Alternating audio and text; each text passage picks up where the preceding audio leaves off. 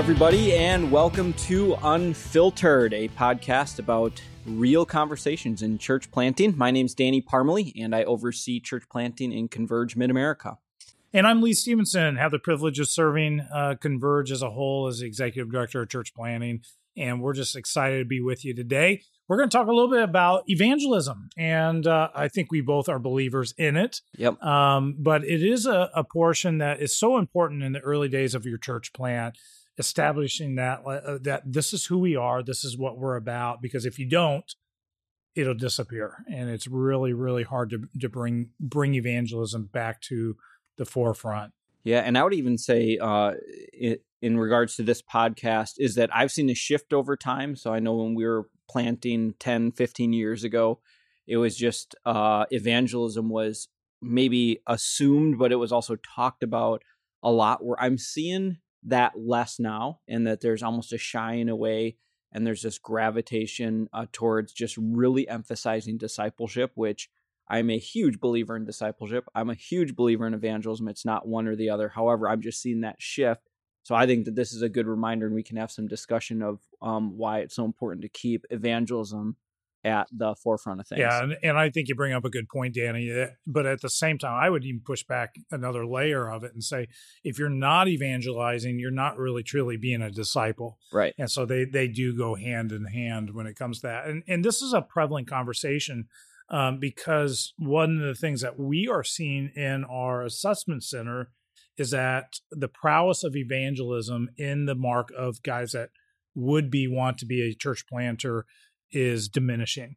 And um, we're finding that it's finding people um, lack or aren't as intentional about evangelistic relationships as they used to be when they came through our assessment center. And um, and so it's how do we recapture that? Or how do we make sure we don't lose sight of that? Um, and i believe first and foremost it starts with the planter's own personal life and what his disciplines of evangelism are. Um, why don't you kind of pick up on some of those thoughts, Danny? Yeah, I think that uh, first of all, I thought um, that if you were a church planter, that that automatically meant that you had the gift of evangelism. So even early on, when people would ask me, you know, what are your spiritual gifts, I would definitely include evangelism uh, in there. And I realized over time that I actually don't think that I have the spiritual gift of evangelism. Um, I have a passion for evangelism, and it just like oozes out of me. Uh, but I don't have all those stories of some of my friends in ministry. It's like no matter where they sit down, I swear they are individually leading someone uh, to Christ. And so I think for church planters to just have an honest assessment and see do they have the gift of evangelism? Some will, many of the church planters will, but you don't have to have the spiritual gift of um, evangelism. But I would say that you have to have the passion for it, and that it needs to be really a driving uh, force, uh, kind of, kind of for you. Um, I, I know that uh, for us, uh, kind of um, starting out and, and for, for my own life, it really meant, um, well, let me go back a few steps. I was thankful that part of my discipleship process or part of my spiritual journey is I was involved with uh, Campus Crusade for Christ, or now called Cru. And uh, so I was taught early on how to share my faith mm-hmm. in a very um, you know simple way with the four spiritual laws. And um, even though i would maybe not do evangelism in, in that same way uh, that i was taught it set in me a foundation that allowed evangelism to be uh, easy for me later on in life that at any moment i could literally sit down with someone and share the gospel in a clear and succinct way and give them an invitation uh, to respond to that.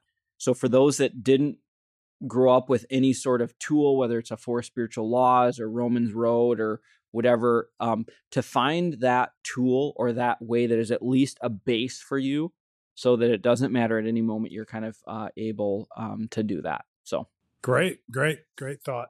Um, and, and I do think I want to say this because I don't, I don't want to just expect that this is clear for everybody. Um, that when it comes to planting, I do think it's very important to to be focused on the fact that evangelism has to be a driving factor in yes. the plant. Um, I don't want to assume that everybody understands that, you know, be, because there there is a if we just do it this way, or if we do it like this mega church, we can grow a, quick, fast growing church. And you can, and, and you might. Um, but the reality is that the goal is not to take a bunch of Christians from other churches right just simply because you offer a better product. Yeah. That's just adding to consumeristic Christianity. absolutely Um, you know, church planting really is driven out of passion for the lost, and we've got to stay focused that church planting comes both for and out of evangelism. Um, and if that's not a driving factor, it, it- we're just not gonna we're not gonna see fruit that we should be seeing Yeah. in, in the life of our church.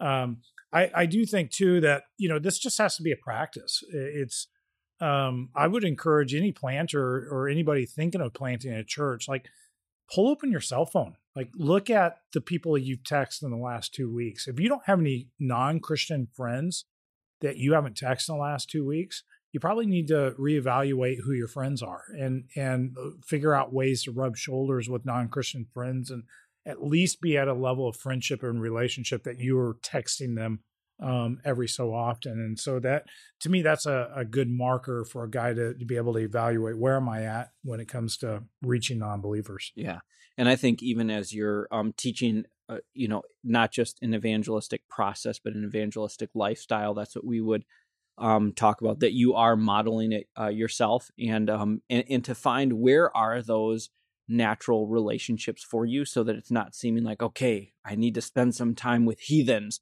Who are these targeted heathens that I will spend time with and convert them? Uh, and so uh, for me, that came in sports. Uh, I I played hockey, and so that it was just a natural way for me to be around people who weren't in that um, Christian bubble.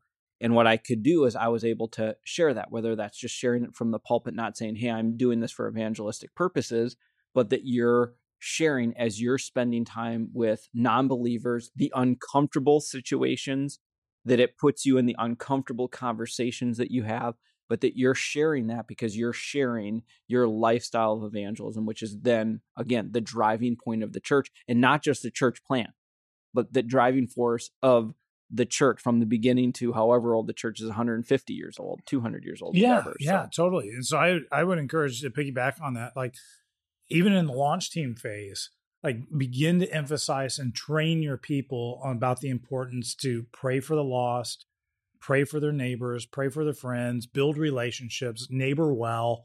Um, you know, uh, begin to put together a list of who they want to invite to the grand opening. Like, the, you know, establishing those things early will just help create a solid foundation for later for this being just part of who you are, the culture of your church. yeah. Um, are there any uh, specific things within the launch team phase that you think are um, just critical in setting that culture of evangelism?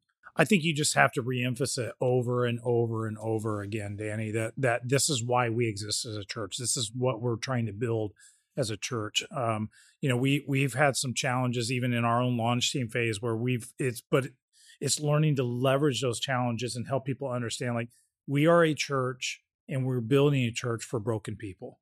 That no matter who you are, no matter what you've dealt with, we want you to come here and walk through these doors and know you are a person that matters, that you matter to God, you matter to us. And and so the way we treat, the way we talk, all those things are reflecting that story that we're wanting to make sure that people are hearing and that it's clear.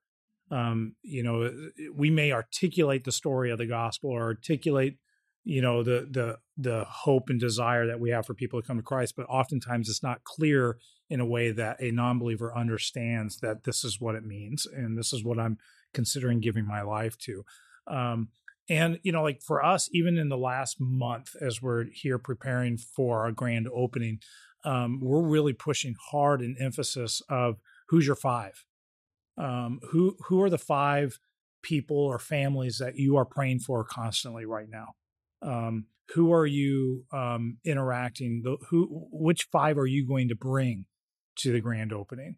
Um, and it's not invite it, it's it's bring like you you know it's it's You who pick them up, right? Y- yeah you you figure out a way it means i'm going to meet you at the front door and and walk with you in and help you check your kids in i'm maybe we go out and grab lunch afterwards it, it's it's about the relationship. And i think the biggest thing is helping our people understand like people are not projects. You're called to love them. And that means even if they reject your christ um, you are still called to love them. And and so it's it's just reiterating that over and over and over and helping people realize like the person that checks you out at the grocery store that person matters to god. The person that waited on your table today at lunch, that person matters to God. Are you treating them that way? Or are you treating them as a service provider that just did a did, does their job and you walk out? And and so learn to pause, learn to have conversation. You know, just this past week I got a chance to sit down and right away got to hear the story of my waiter. His name's Billy. You know, he moved here from California. He's trying to learn how Orlando works. And um, I just got talking like I'm a pastor, you know, and all of a sudden, next thing you know, we're we're talking about beer and we're talking about this and we're talking about this. And within within the five minute conversation I had with him, I already had an opportunity to invite him to come to our new church and explain why we exist as a church. And it's just learning how to leverage those things. And I think as a pastor, you got to share with your people in a way that they realize you're doing it. Right. You're not asking them to do something, something. you're not willing to do yourself. Yeah. Um, how do you keep a culture of evangelism too that um, does not make them lazy in the sense that it's only inviting to church? You know what I mean? Like, hey, invite your friends so that I do the evangelistic mojo um, type of thing and give the gospel presentation or are you okay with that or how do you respond um, I, I, that, so? I, I, yeah great question um, we there's a portion yes i'm okay with a level of that um, recognizing like everybody, you know, if you make a decision for Christ, you do it in some location. Mm-hmm. Like it may be in your house, maybe at the coffee shop, it may be in a church. And so I'm okay to leverage the fact that like people, when they walk in the church, they know already kind of what they're expecting to hear. Um, so I think that's okay. Um, it does present people a conversation starter about spiritual things in a way that isn't as threatening as if they just did a cold turkey sitting in a coffee shop. Um, and so I, you're I, saying an invitation, like, hey, come to my church is a little bit of a softer than it's a softer thing, like, and people are more willing to sometimes engage yeah. that than just sitting down across the table and with somebody. Like, what do you believe about yeah, Jesus? exactly, exactly. And so it's it's figuring out how to do that. But then I I think it it it too falls in helping realize help people realize like this isn't just the pastoral call. Mm-hmm. Like we're all commissioned by Jesus to go and make disciples, and that includes reaching those that are far from Christ. So, who in your life right now are you reaching? Who are you right now praying for? Mm-hmm. Um, and it's just constantly reminding them this is why we exist. Like we exist for people that aren't here yet. It means we're going to sacrifice. It means we're going to give. We're going to serve. We're going to do all that for this this reason. Um, and and sometimes I think you have to have a hard conversation with your people and remind them, um, you know, through truth and, and love. But I can remember one time standing up in front of the church saying, "Hey guys, um, we're a lot bigger than we used to be, mm-hmm.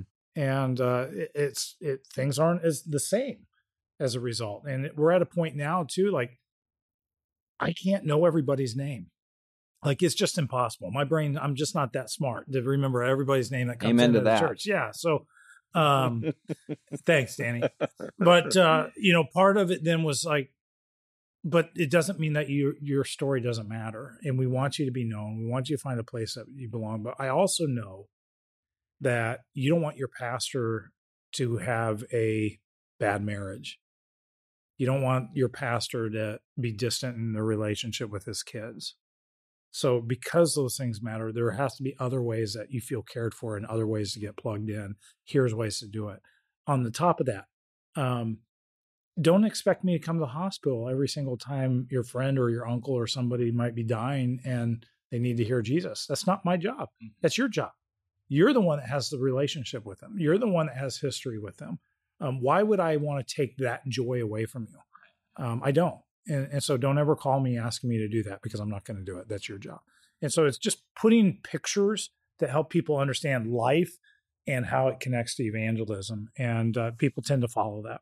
Yeah, that's great. I know for us in the beginning, like I said, had the kind of campus crusade model, taught our people how to do evangelism. And uh, we were not seeing people come to Christ um, post launch. Uh, and I was kind of struggling with that. And I had a coach ask me, I said, Well, have you like clearly presented the gospel and invited people um, during the church service I said no i didn't you know because i thought well we're all doing evangelism i said you know I'll, I'll give that a try and sure enough the first week it's like we have people raising their hands and you know checking cards and i'm like my goodness and so for for us one of our important rhythms is that um we really tied then um, communion as the opportunity to present the gospel. We believe that you know that communion is only for believers, but then we use that as an opportunity uh, to give a very clear gospel message. And for us, we we celebrated the Lord's Supper just once a month, so it was the second Sunday of every month.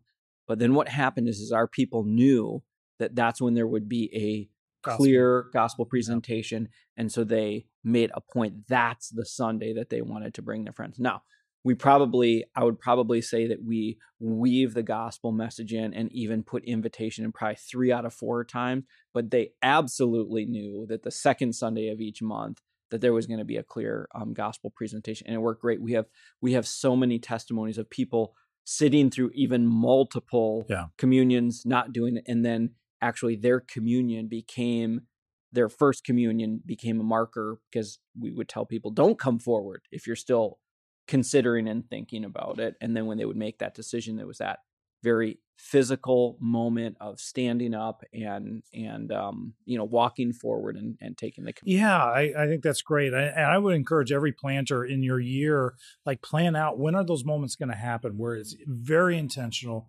super clear let your people know ahead of time um, that hey this is when you can expect it to happen um, communion's a great time to, to look at doing that um, baptisms are another great weekend, to, you know, weekends to to really leverage those moments. Um, and then there are other special moments out of the year that just they just lend themselves to um, that very clear gospel and calling people to make a response. Mm-hmm. Yeah. Um, what do you do if um, people say, "Man, it just seems like we have this gospel presentation every week or once a month"? we're just I, am sick of hearing this because I've had people say that. Yeah, yeah, yeah. Well, it, one of it you, to me, you have to define: is it just ignorance or is it obstinance? Yeah, you know. So if it's obstinance, you confront it and push them on to the next yeah, church. If right. it, if it's ignorance, I, I always say, well, I understand. I'm happy that you know, but there are a lot of people in this room that have never heard that. And uh, you know, I want it so that way when you invite somebody, that's far from Christ that comes in and here I want them to hear the gospel message for the first time. Um, and so we're going to leverage every chance we get, you know, so to me, that's absolutely, I mean, I know it's obviously, it's a foolish question, but I'm just shocked. It happens. it happens. It totally and happens. I say, Hey, I can't, sometimes when it really boils down to, I've got one message and that is the message every single week. So yeah. you are going to hear yeah. the same. And I, I, I mean, part of the language I did, um, in our last church, we'll do in the same in this church is we just ask people like, would you say yes to following Jesus? Yeah. Um, and I got pushback on people saying, well, that's not biblical. I'm like, why is that not biblical? I'm asking people to say yes to following Jesus. Like, are you are you willing to jump into a relationship and be a disciple of his? And um, and it was people push back the and I should say people long term Christians push back because it was different than the sinner's prayer that they prayed um, when they were saved, and so they they just assumed because it was different that it may not be correct. Yeah, cool, good stuff. Any other thoughts on evangelism stuff that you have found uh, tons of thoughts. hindering? yeah tons of thoughts. But my biggest thing is you just got to do it. Like um, as a pastor as a planter you have to be doing it. You have to be out in the community building relationships. Let people know who you are why you're there. Um, share the gospel. Call people to repent. Call people to into you know into a relationship with jesus. Um, and then share the stories share your failures. It's you know people need to realize you're not the next billy graham um, and so share your failures where, yeah, man, I share with this person, it didn't go so well. Um, but create the expectation like I expect everybody that calls this their home church to be doing this. And uh, you'll see people come to Christ. So thanks, guys, for being with us. This has been Unfiltered, real conversations about church planting. And uh, look forward to our next episode being with you. Until next time, keep it real.